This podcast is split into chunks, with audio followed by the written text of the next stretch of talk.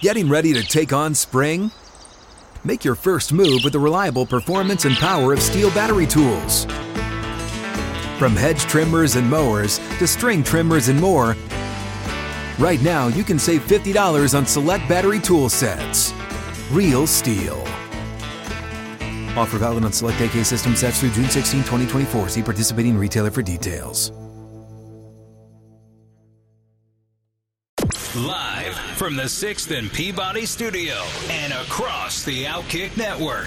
This is Outkick 360 with Jonathan Hutton, Chad Withrow, and Paul Kuharsky.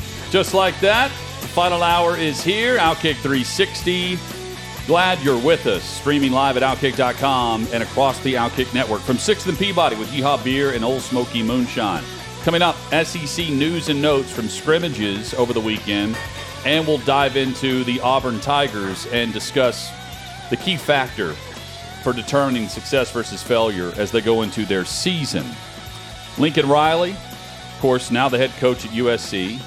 He's out west along with his quarterback, Caleb Williams, who followed. And Williams says he's ready to, to handle the pressure that comes with being quarterback for the Trojans and, and handle the pressure that comes with expectations now that both he and his head coach are there. And Riley, in part, is there according to an Oklahoma insider through USA Today and their network, uh, Keegan Renau. Um, it's Renau Renault. He, in a quote about what pushed Riley west from Oklahoma, came down to a perception of how he felt he would be treated when it came to facilities and keeping up with the SEC, not with the Big 12, but the SEC. And the quote here from Renault, I think Lincoln felt that if I'm not going to get this building, I'm not going to get this amount of staff, I'm not going to get this amount of trainers or nutritional staff, if I'm not going to get all the things that Alabama and Georgia and A&M and Tennessee and Florida have, if I can't have that, then we're going to be behind, and we're already behind. That perspective of Lincoln is going to is going unnoticed because that to me tells me that Oklahoma failed in giving Lincoln the confidence that they had the resources and all the things that we've talked about with Brent Venables and donors and boosters. You look at the bigger staff that Venables got, Oklahoma had these things, they were ready to do it, but were they ready to do it Lincoln Riley's way? I think that's the conversation that we ended up having here. Oklahoma, for some reason, maybe felt reserved to give their golden boy everything that he wanted. And he goes on to go in through. Riley was not scared to compete in the SEC if he was going to compete in the SEC from the Oklahoma perspective. That's what surprises me. And part of this is me me saying oh, that's a very easy excuse because we've seen Oklahoma win at a high level. But Riley's also said like I coached and was a part of a group and we've seen Oklahoma get to the college football playoff and then there was a great divide between us and the SEC. And for whatever reason, he did not feel as though Oklahoma would be all in the way it takes to be all in at that level. Surprising but, or no? It's surprising, but it not not so much surprising because he made the move and left for USC. So he seems like a guy who's trying to find the perfect spot to dominate. Yeah. And if you're going to go dominate somewhere, you take the USC job and go dominate the Pac-12. You're you're not going to dominate the SEC unless you're Nick Saban, and he's not. So he's not going to go in the SEC and dominate, even at a great program like Oklahoma. I'm not saying he's ducking competition or he's afraid of it, but I do th- find it odd that everything he's talking about wanting, it was basically given to Brent Venables moving forward with what yeah, they the, wanted with staff and everything is, else. What this guy was saying, though, was from what he's heard and what he felt, Riley was looking for those guarantees and they wouldn't not getting it. They wouldn't put it in writing. So the question is, like, my question when I hear something like that is, all right, were you kind of taking your guy for granted? And then when you lose him, do you wake up and then say to Venables, hey, we'll give you what you need to do what we weren't doing that helped us lose Riley? So I'm curious about the answer to that question. Does Venables come and say, hey, I know he was you know, lured by the job, it wasn't hard for him to say yes. But does he come kind of saying, hey, we need to do, you know, X, Y, and Z to keep up with the Joneses That's part of why you lost your guy and let's get to work. Or is he coming in fully accepting the deficient, quote unquote, deficiencies that Riley was upset about? That's a very interesting thing to me that we don't necessarily get an immediate answer to. Well, and also, Oklahoma is not a program that wants someone that's going to leave for another job. Like this, it, this sounds yeah. arrogant of me to say, but that's not a program accustomed to having hired someone that's even flirting with another job. Bob Stoops wasn't entertaining other oh. jobs while he was at Oklahoma. So when they have success, I, I think the powers that be at Oklahoma are thinking, dude, we're not going to promise you anything other than the gobs of money we're paying you now. Like, who are you to to make all these demands? And who did they go and hire? They didn't hire some hotshot proven head coach. They hired some dude who came in and said, I would die for this job. Yeah. There's no, this is my final resting place. I will die right here in Norman, Oklahoma on the job if I have to. That's who Brent Venables is. He wouldn't even leave Clemson as defensive coordinator when given a chance. And he finally left for this job. So I think some of it is that. You know, you you go the opposite way with a coaching hire. So they went defense from offense with Lincoln Riley, but they also went with a guy who they know is not going to leave them. I think that's part of it. I just don't think that they're they're equipped to match. When someone come, when a coach comes and says, "I'm considering leaving for this job. Give me this, this, and this," Oklahoma says, "Go. We'll hire someone else that wants to be here." I, I think that's still their mindset there, and it's because they haven't been left at the altar up until Lincoln Riley left them at the altar. Can Caleb Williams be the fire starter for USC? Because there is the expectation that they are about to take what was a program low. They went four and eight. That's the worst record in 31 years at USC. They're about to go from that to Pac 12 championship game caliber with Riley and with Williams and through the transfer portal and by taking Oklahoma's essentially their staff, their nutritional staff, their trainers, all that went with them uh, Caleb Williams pointed that out as why, one of the reasons why he chose to just leave and go with Riley is that everyone he was familiar with and everyone he enjoyed playing around and with was headed there too. If they do that, so so the NCAA record for the biggest turnaround from one year to, to, to the next is Hawaii with June Jones was like 99 and 2000 or 98 and 99 where they didn't win a game and then won like nine games the following year, and that's still the record. And uh, June Jones was interviewed for a piece at CBS about the USC program, and he said, "Look, they are at a point where they are again a title contender without even seeing a game because he saw what he saw at, Oklahoma and he saw the quarterback, and he said that the biggest the biggest emphasis is that the quarterback went with him, and now he gets to start with a head start. Like he's not starting over, but really, that's what Oklahoma's been known for recently. They get the transfer quarterbacks to come in, from Kyler Murray to Jalen Hurts, Caleb Williams. I mean, uh, and others. You get the you get the quarterbacks to come in and then transfer with you, with the with the coach coming in and making something of the talent that joined you. The thing about what June Jones did though is he he brought a run and shoot, which is vastly different, right? You can mm-hmm. call it a gadget or whatever, but it's dramatically different than standard thing. Lincoln Riley's taken his offense, very good offense, but it's not like some unforeseen, and never before seen, or you're going to have to do some massive prep to get ready for this thing that's outside of the ordinary. So, I, I mean, I think Lincoln Riley has success at USC. How fast is the question? You know, is it immediate or does it take a year or two? I still, I think I understand. You know what Caleb Williams is saying. It's it's different being in, at USC than Oklahoma, but I mean, if you're ready for the pressure at Oklahoma as a starting quarterback, you're ready for the pressure at USC. And he, the only difference is, he was you know, great last year when he came in. Yeah, the weather, and you're in a big city. But I mean, the the atmosphere, it, it was a lot tougher at Oklahoma in games in the Big 12 than the atmosphere you're going to see in the Pac 12. So I, I don't think that's going to be an issue and that's no big departure for him. Well, and he he went on to say USC is a blue blood uh, of college football. It's as simple as that. He said teams and organizations they have fought moments.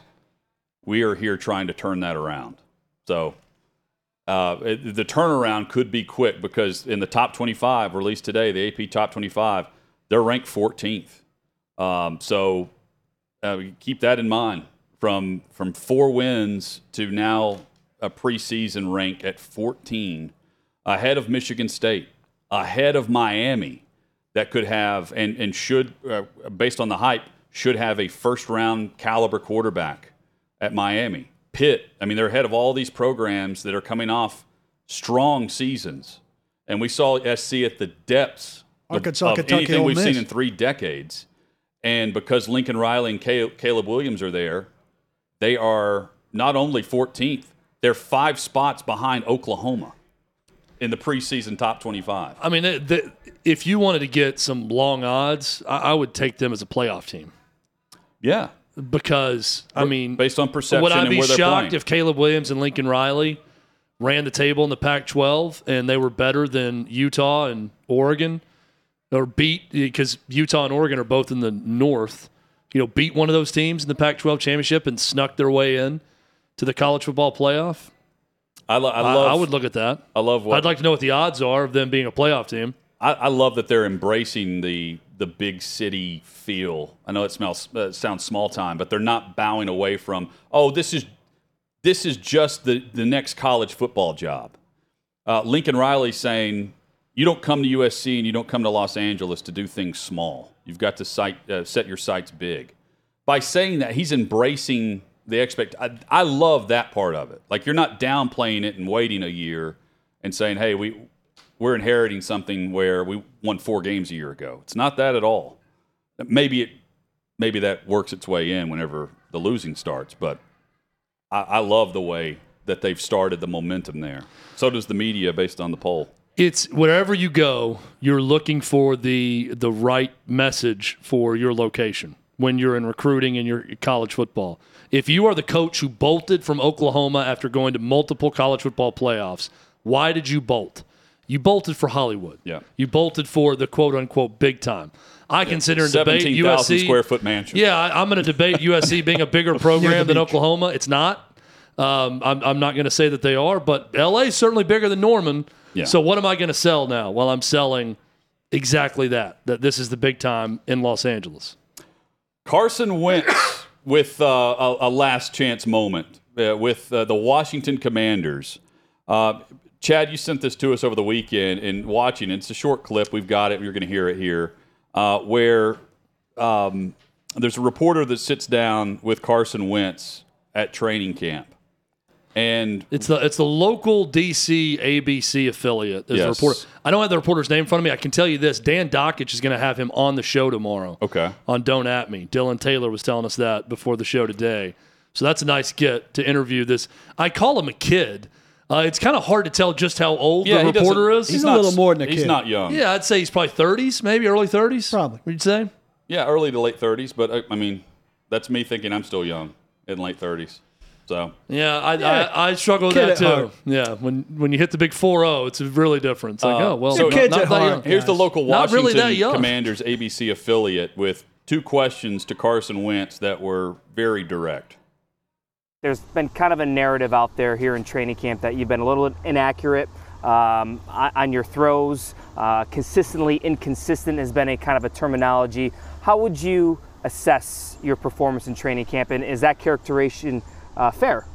Yeah, I mean, for one, it's camp. You know, I think uh, I didn't know that, so thank you. Yep. But, uh, I know- because I know you told me you don't read that stuff. At the same time, uh, I'm my biggest critic, so I, I come back after practice and I'm kicking myself over one, two, three, four, five plays. You know, Real talk here, Carson. It's been well documented. Philly didn't want you. Indy didn't want you.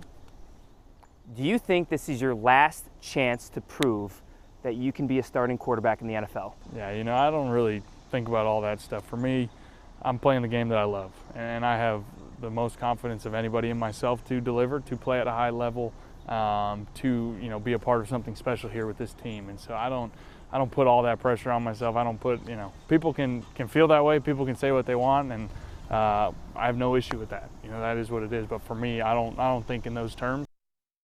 So there's Carson Wentz with the answers to the very direct questions. The big takeaway I had watching it on Saturday, Chad, when you sent this was he he says he has no issue with that. Yeah. That's part of the issue with Carson Wentz. Well, it's also funny when he's like, oh, you know, you're going to have maybe one, uh, two, Two, three, bad four, plays, five. three, four, five bad plays. I just love how in his mind he's thinking about. He's probably thinking about the practice that just ended, and he's like, "Oh, it's one." To what you said, that's Huck. two picks. Oh, there's a third. Oh crap, four and five. Yeah, I think five guys bad plays. overdo the chip on their shoulder thing. He underdoes Yeah. the chip. There's no Yeah, nothing man. nothing on his shoulder. The guy Except asking the question, I love because the demeanor. First up, Very casual. I give him. To- He's not total worried about any reaction from Wentz. Total that tells you everything. Yeah, he's not going to get hit. because like at least he went about it like we got something to talk about most you know local Yeah. news sit downs are going to be very canned Yep. there's So you uh, took your family to there's Disney. a media relations person standing right over the shoulder of the guy you know wrapping it up in Right. 90 Why is seconds this a good two fit minutes for you? Yeah. whatever yeah, just Yeah. very open-ended like this guy at least went into it with something like hey real talk now i started with that All right, real talk. is this your last chance? Do you feel Philly it? didn't want you. Do you feel the pressure Indy that this is your you. last chance? We all feel it. We feel it for you, Carson. Are you feeling that pressure? No, you know I don't even really think about it. but the way he's, I, I don't. There's. I'm going to be watching this interview tomorrow with with Dakich because I just love the guy, the reporter's overall demeanor with Carson Wentz. That's just kind of kicked back, like. Dude, I'm going to tell you what we're all saying about you out there. Here's what's being said. What, what, what are your thoughts? Oh, thanks for telling me. I didn't know. Yeah, I had no idea I had no idea that what's people going on. think I and I thought Wentz handled himself well. You know, he didn't did. have any reaction He really did. at all, but he he rolled with it. He could have been gotten bit out Oh, of shape. he, no, he and he rolled. He with was it. fine, but uh, there therein lies a great example of how the the Eagles and the Colts both wanted a little more leadership from the guy, a little more, right? To show something, and he didn't really give two thoughts about those organizations not wanting him and kicking him to the curb. There, there's something to that. That there's an element to that at, at the quarterback spot that you've got to have Guys are especially incredibly. and yes this is his last opportunity to prove that he's the unquestioned starter Next for job's a any team in the league in august Next job's a backup. He'd be lucky to be competing with the rookie somewhere, uh, but it's probably a backup. and he's allowed to prove it. And and, and last year he he wasn't awful but he also wasn't clutch. he- exactly. And there there's a there's a grit to the position that just isn't all there all the time. And well specifically with Wentz.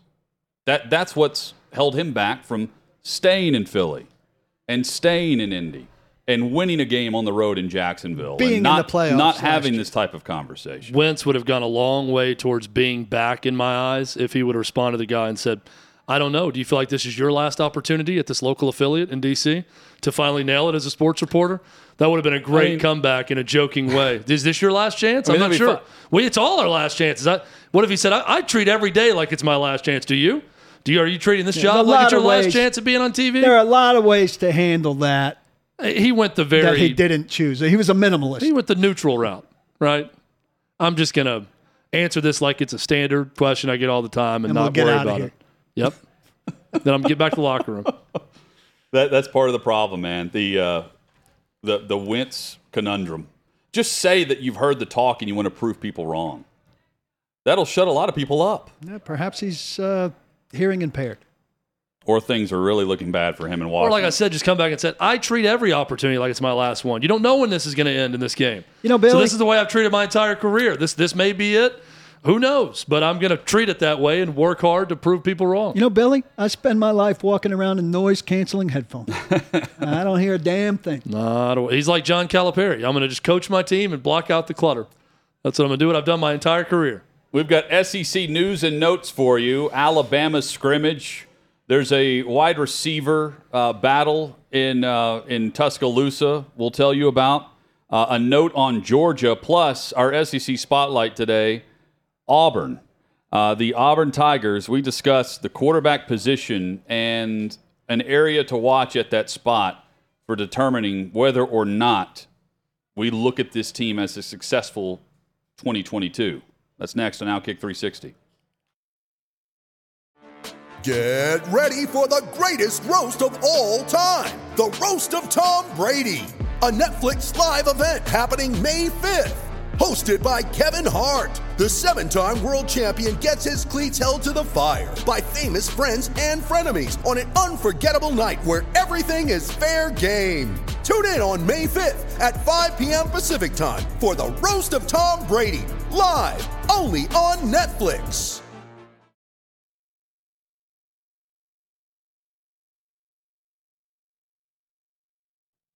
A few SEC notes for you. Outkick 360 rolls on. Alabama held their first scrimmage.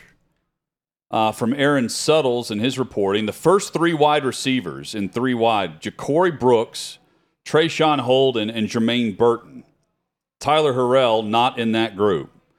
Um, Brooks had a couple of drops in the scrimmage that would have been a touchdown or touchdowns, but he continues to impress in other moments of camp he and Bryce Young, speaking of Ja'Corey Brooks, they have developed a great chemistry, according to the reporting in Tuscaloosa. Saban says the scrimmage was sloppy, way too many penalties. Tell me if you've heard this before from me last week about describing their season. Way too many penalties, undisciplined penalties, offsides on defense, illegal formations, penalties on special teams.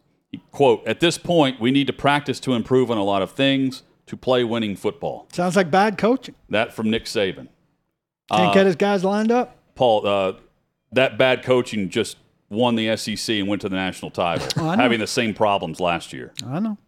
Um, Auburn under the lights on Saturday night. TJ Finley having a good scrimmage. He operated the offense well, according to his head coach. He led a 14 play drive to open the scrimmage. Harsin said, quote, conceptually, he picked he picks things up quickly. He's a coach on the field and he echoes our points to the rest of the offense. A really good understanding of what we are trying to accomplish. He did miss some layups though in this in this scrimmage. Robbie Ashford is based on the depth chart of the scrimmage, the second quarterback. Zach Calzada is quarterback number three. And that brings us to our SEC preview, where we discuss the quarterbacks from last year and the addition of Calzada, the fact that Ashford can factor in, and we look at the numbers. They had a 59 complete, uh, completion percentage rank, counting Bo Nix in the group last year. They threw for over 3,000 yards, just 17 touchdowns. That's the second fewest in the conference. That's just more than Vanderbilt in the SEC with 17 touchdowns from the quarterbacks, four interceptions, 23 sacks taken. 17's not enough. The question is, will they get better quarterback play this year? Can they, or we'll set the over under at 25 passing touchdowns this year for a team. For a point of reference, the reason I picked 25, 25 would have ranked 40th nationally. 17 ranked 82nd nationally. So a, a, growth to 25 passing touchdowns would move them from below average to average. Can they find average quarterback play from Bryan Harsin's group, knowing he had an offseason to hit the transfer portal, and they have TJ Finley right now remaining the starter, and he wasn't that good a year ago? Well, Bo, Bo Nix, I mean, you talked about that. His, his stat, his passing statistics have never been great. He's a good athlete playing the position. He's going to be the starter at Oregon, who's a top 20 team nationally. Um, so he's obviously got something, but those numbers are, you mentioned it, just ahead of Vandy yeah. in passing offense. I mean, it, it, it was that way before Harsin got there with Bo Nix also, Yep. and then that continued. So, Can they just be average? I mean, as weird as this sounds, could it be some addition by subtraction with Bo Nix leaving? Uh, we'll see what he does at Oregon this year. well, can, but I mean, what what is that going to mean for the passing offense now if But it's TJ Finley? Isn't it a little skewed though? Didn't they have 22 rushing touchdowns? Yeah, but the, I'm, I'm basing this on quarterback play.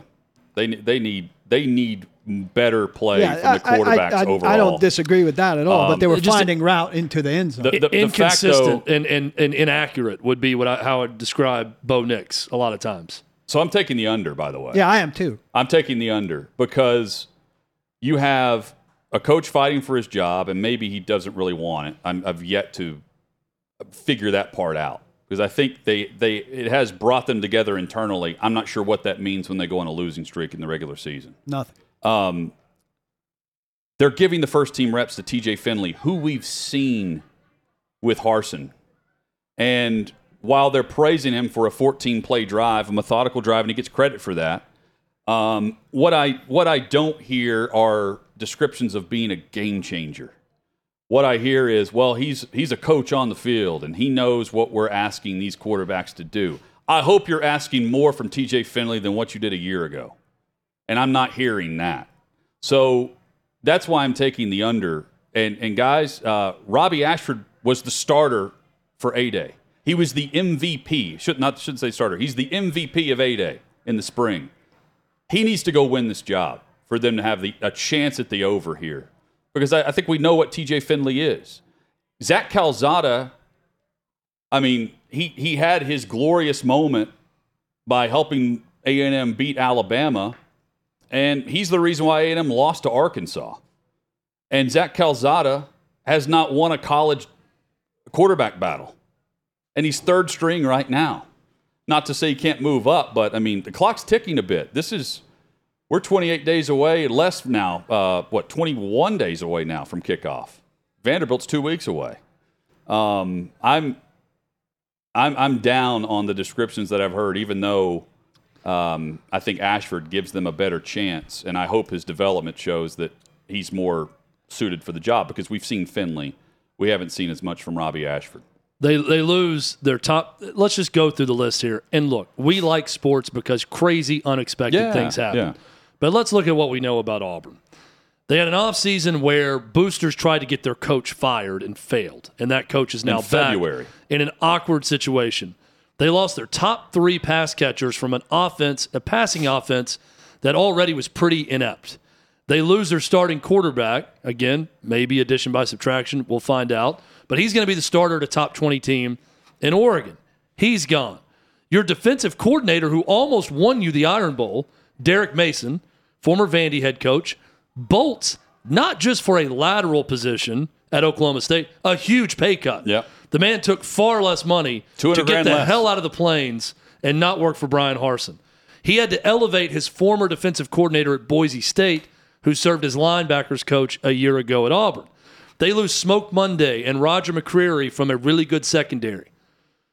I'm looking at this roster and looking at this situation thinking this team is dead by late September, early October. They are dead in the water already. And I don't I don't see any route for them to be successful. They're counting. don't. I, I, they're counting on guys who didn't like it at Oregon, didn't like what was incoming at Oregon to be good. Ashford, starting with Ashford, Jason Jones, defensive tackle, who's a big guy in the middle, and DJ James, a cornerback to help replace those guys you talked about losing. I don't know what the pipeline to Oregon is, but it's their main incoming transfer portal place. The the exodus from Auburn will start when Penn State goes down there and houses them early in the season. It was a And good game last year. That is it's when un- interest less likely this year. interest will wane on that roster So- once that loss happens. Robbie Ashford's a freshman. He's a transfer. He's a redshirt freshman. Um, but in in this era, and especially with the situation being what it is at Auburn, where you feel like there's a new staff there next year, to me, it's malpractice not to take advantage of the transfer portal in a better way at that position. To not be able to upgrade after you've had 12 months to know that you're desperate for an upgrade there, when a ton of a ton of talent is looking to move just for the sake of moving. Like they'll just musical chairs now at the position of college football quarterback, and to stick with uh, TJ Finley's a backup quarterback. Like we've seen, to me, we've seen enough of TJ Finley. Uh, and if it's Started addition, three games a year ago. if it's a if it's addition by subtraction, he should have been starting more games over Bo Nix, and instead Bo Nix is now at, at Oregon, and T.J. Finley just takes over and is getting praised for being a game manager. Basically, is what they're praising him for in this scrimmage. Um, I I turn it over to the young guy and see if you can't get a find a spark. Well, here's if- how- if you're going to wait on that, you're waiting on that. To me, the the time's up by the time you you put him into the game and turn things over to him. I don't think they're going to be good. But if you're game managing, start here, third down. Last nine games where they didn't convert at least 30%, 0 and 9. So you got to move the chains. We're not expecting big plays. We're not expecting them to throw it into the end zone very often. We're taking the under on the number that Hutton set. But at least move the chains and give yourself a chance. Get over 30%. It- it's it's going to be an all time back from the dead coaching job if Bryan Harsin Us against the can world. get them to eight or nine wins and save his job. yep. I mean, I really believe that. In, in I don't the- even know if that's safe. Otherwise, And they that- forestalled, forestalled the inevitable, which we all thought was dumb when they did it. yeah. Just But saved them for a year. if you have that many people trying to, you know, in the inquiry to try to make sure you can get out, and the only reason is just buyout, I don't know what eight wins does. Should have made the move. Eight Mercer, wins does eight. I know the schedule sets up for them to be four and zero. Mercer. No, it doesn't. Mercer. It can. San Jose State. I think. I think Penn State's going to beat them bad. Playing playing Um, Jordan Hare is not easy. No, and I think Missouri. fourth one? We said this about Missouri and Eli Drinkwitz. Like that's a big game for Missouri. That's a winnable game on the road against against Auburn. You could have, but I would say Auburn would be a slight favorite over Missouri at home right now. You could have a potential unbeaten versus unbeaten when they play LSU. And it does. I mean, think about the way Penn State plays. James Franklin plays tight games. Uh, they don't blow anyone out. So I don't. I don't see them going on the road and blowing out Auburn. Um, at, at uh, Auburn at home, I, I don't buy that one bit. Well, just how bad is Auburn? We'll find out. Well, Um, Auburn, Auburn's they're good. They're not great. Like they're in games, but they don't have the closeout mentality. Um, you know, uh, Auburn beat Ole Miss last year. Well, so I mean, they, the, so the the middle of that division. Here's a big one. They're hosting LSU this year.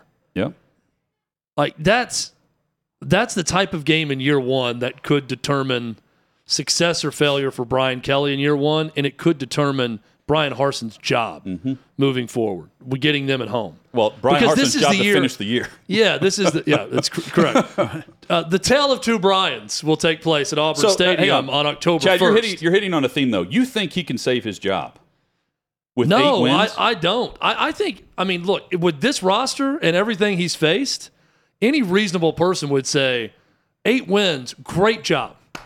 Great job. I mean, you righted the ship Couldn't to have some seen degree. that. It's better than the year before. No one saw that coming.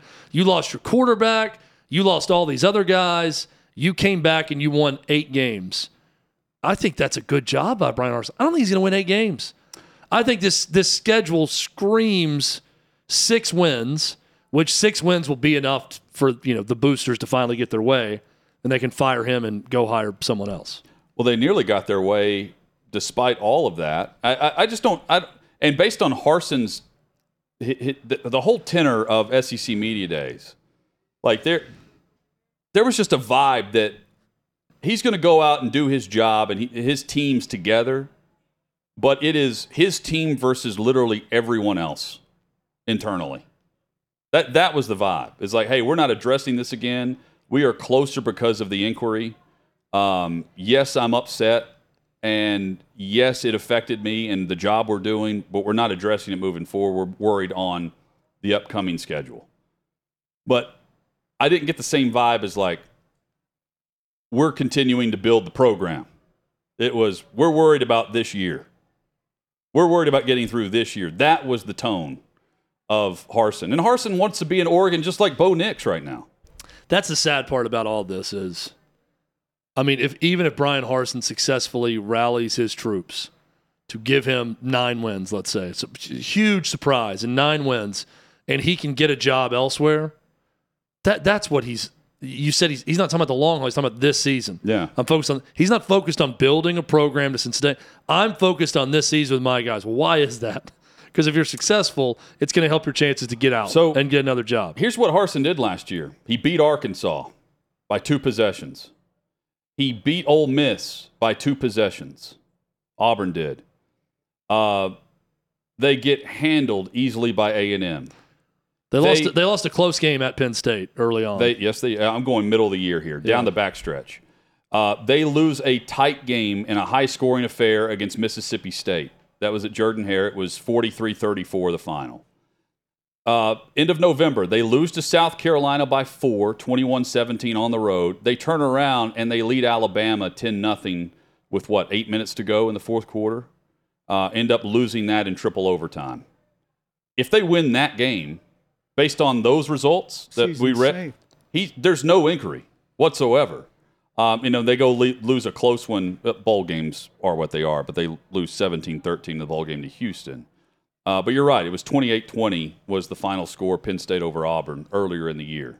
Um, they beat LSU on the road last year, and um, Georgia beat them by 24 at home.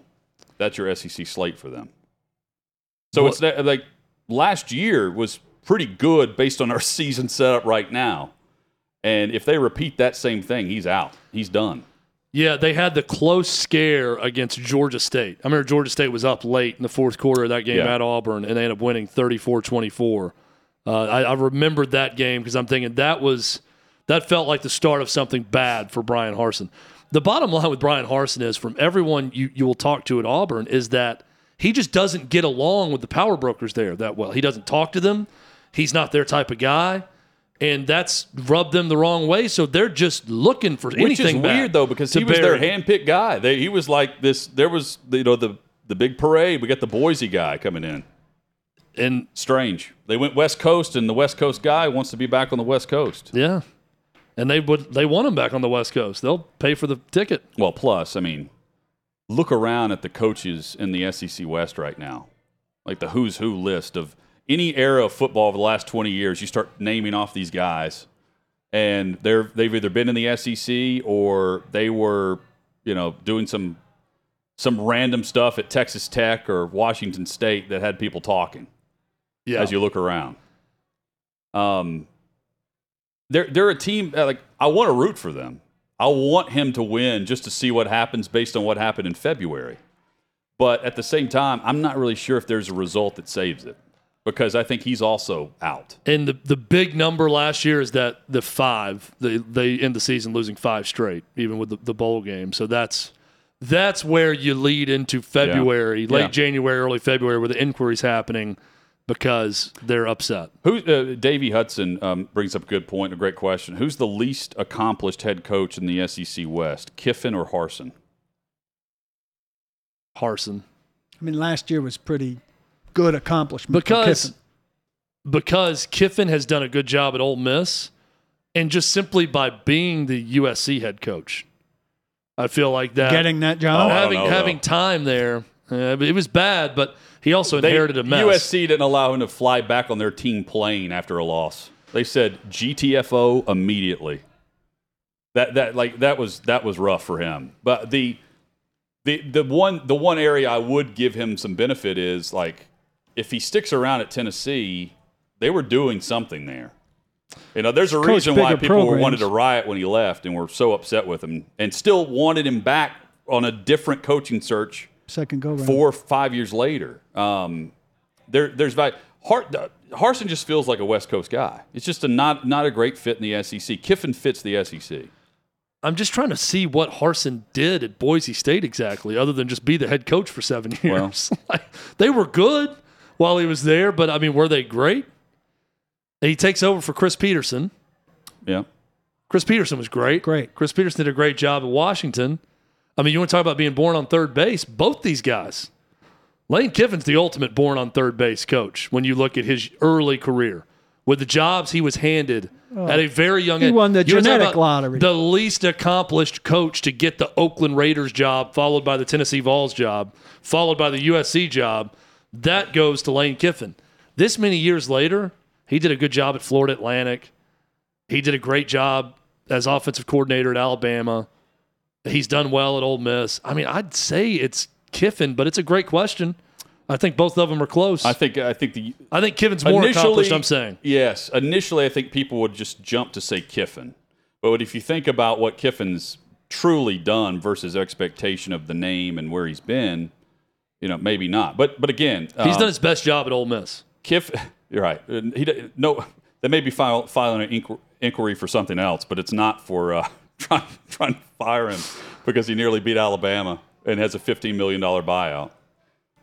Well, and think about this: Kiffin left Tennessee under NCAA investigation Yeah, and went to USC, that was just getting hammered by the NCAA at the time. This was the aftermath of Pete Carroll bolting for the Seahawks, right? yes, And all that going on, where they got huge penalties when and he, he had took over. Al Davis do an overhead projector presentation against him with the case against him. Th- that same overhead projector could have been used in Knoxville too. ESPN, uh, by people who were angry. They loved him at the time, but man, ESPN points out that Auburn has the toughest strength of schedule in the country. uh, that's that's weird to me because they get Penn State, but they all. I mean, I'm sure some of it is they're on Mercer the road didn't for a factor few of these now too. Moving forward, they're they're hosting LSU. They're on the road at Alabama. Um, Mercer. yeah, Mercer. I, I just I, the more I think about it's a great question from Davey. The more I think about it, Kiffin's way more accomplished than Harsin. Harsin was What was he at Boise State? he was the offensive coordinator, quarterback coach, so co-offensive coordinator from 06 to 10. That that was his first big relatively big job. He was Texas's co-offensive coordinator for two seasons. Okay. And then he went to Arkansas State for one year and bolted for Boise State when that head coaching job came open. He was there 2014 to 2020. And then Auburn one year. He's 82 and 31 overall, which is a good record. 69 and 19 at Boise. It's pretty good. But inheriting the job done by Chris Petersen, Yeah, I mean, it's a nice spot to land. what Kiffin's doing at Ole Miss, taking over for the great Matt Luke, I think is a little different than just being handed the Boise State program in that conference from Chris Petersen. And while uh, I feel like we, Well, you have Kiffin I feel like there's a lot of coaches who could do well at Boise State given that situation in their conference. Yeah, I- You kind of have to try to screw it up. and while there's a there's a there's a feel with Kiffin that he while he wants out, I mean he he's totally fine taking the Miami job, for instance. There is a feel with him that he's trying to level up a notch from where he is based on what he's trying to compete with.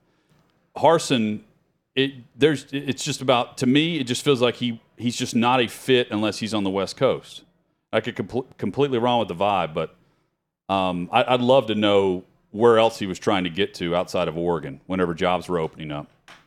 Um, and there weren't many to to to give him some credit. There weren't many while the inquiry was going on. I mean, it was late in the process.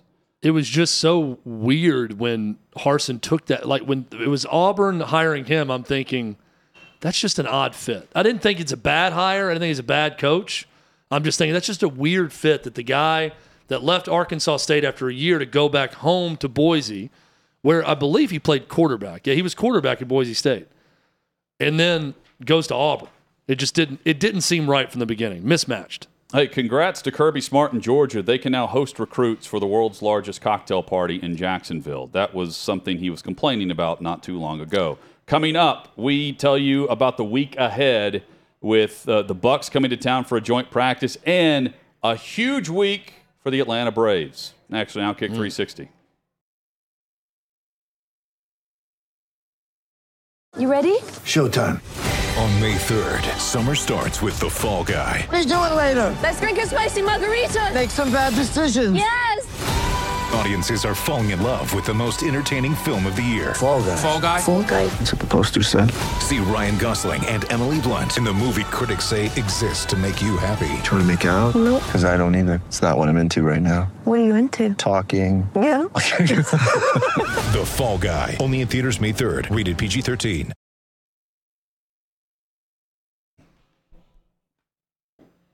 A lot of joint practices, if they haven't happened for your favorite team already, chances are they're taking place this week. The Tampa Bay Buccaneers, for instance, are traveling to Nashville on Wednesday and Thursday for two joint practices ahead of the preseason game here in Nashville on Saturday. No Tom Brady. Uh, that's been heavily discussed over the weekend as to his whereabouts and what's going on. Maybe we learn more this week, maybe we don't. Um, I don't know what that means for guys like Mike Williams um, or how how many the the veterans, uh, Chris Godwin, um, how many of the veterans for them will play at wide receiver, but it takes away some of the emphasis of ones versus ones for sure. Uh, there are others. For instance, the Vikings hosting the 49ers, where Trey Lance had a phenomenal preseason debut, leading a touchdown drive, looked very good. Um, so we'll begin to see more storylines develop and play out as I think depth charts from the unofficial preseason um, release become more official as we see guys rise and fall based on the one-on-one matchups and ones versus ones, good versus good. Uh, Braves and Mets, we get a little good versus great Mets are unbelievable right now, but the Atlanta Braves have won six straight. I think they won six games last week, and now they host the New York Mets in Atlanta. Chad's confidence Chad, is not high. No, not high against the Mets. They swept the Red Sox in Fenway. They swept the Marlins. Miami, the, Miami's such a difficult place to play. Such great atmosphere every time you head down there. I mean, it is like going to a funeral in like that a place. Lions It is preseason. unbelievable how bad the atmosphere is in Miami for baseball, and the, the baseball's bad also for the Marlins. But the Braves swept them this weekend.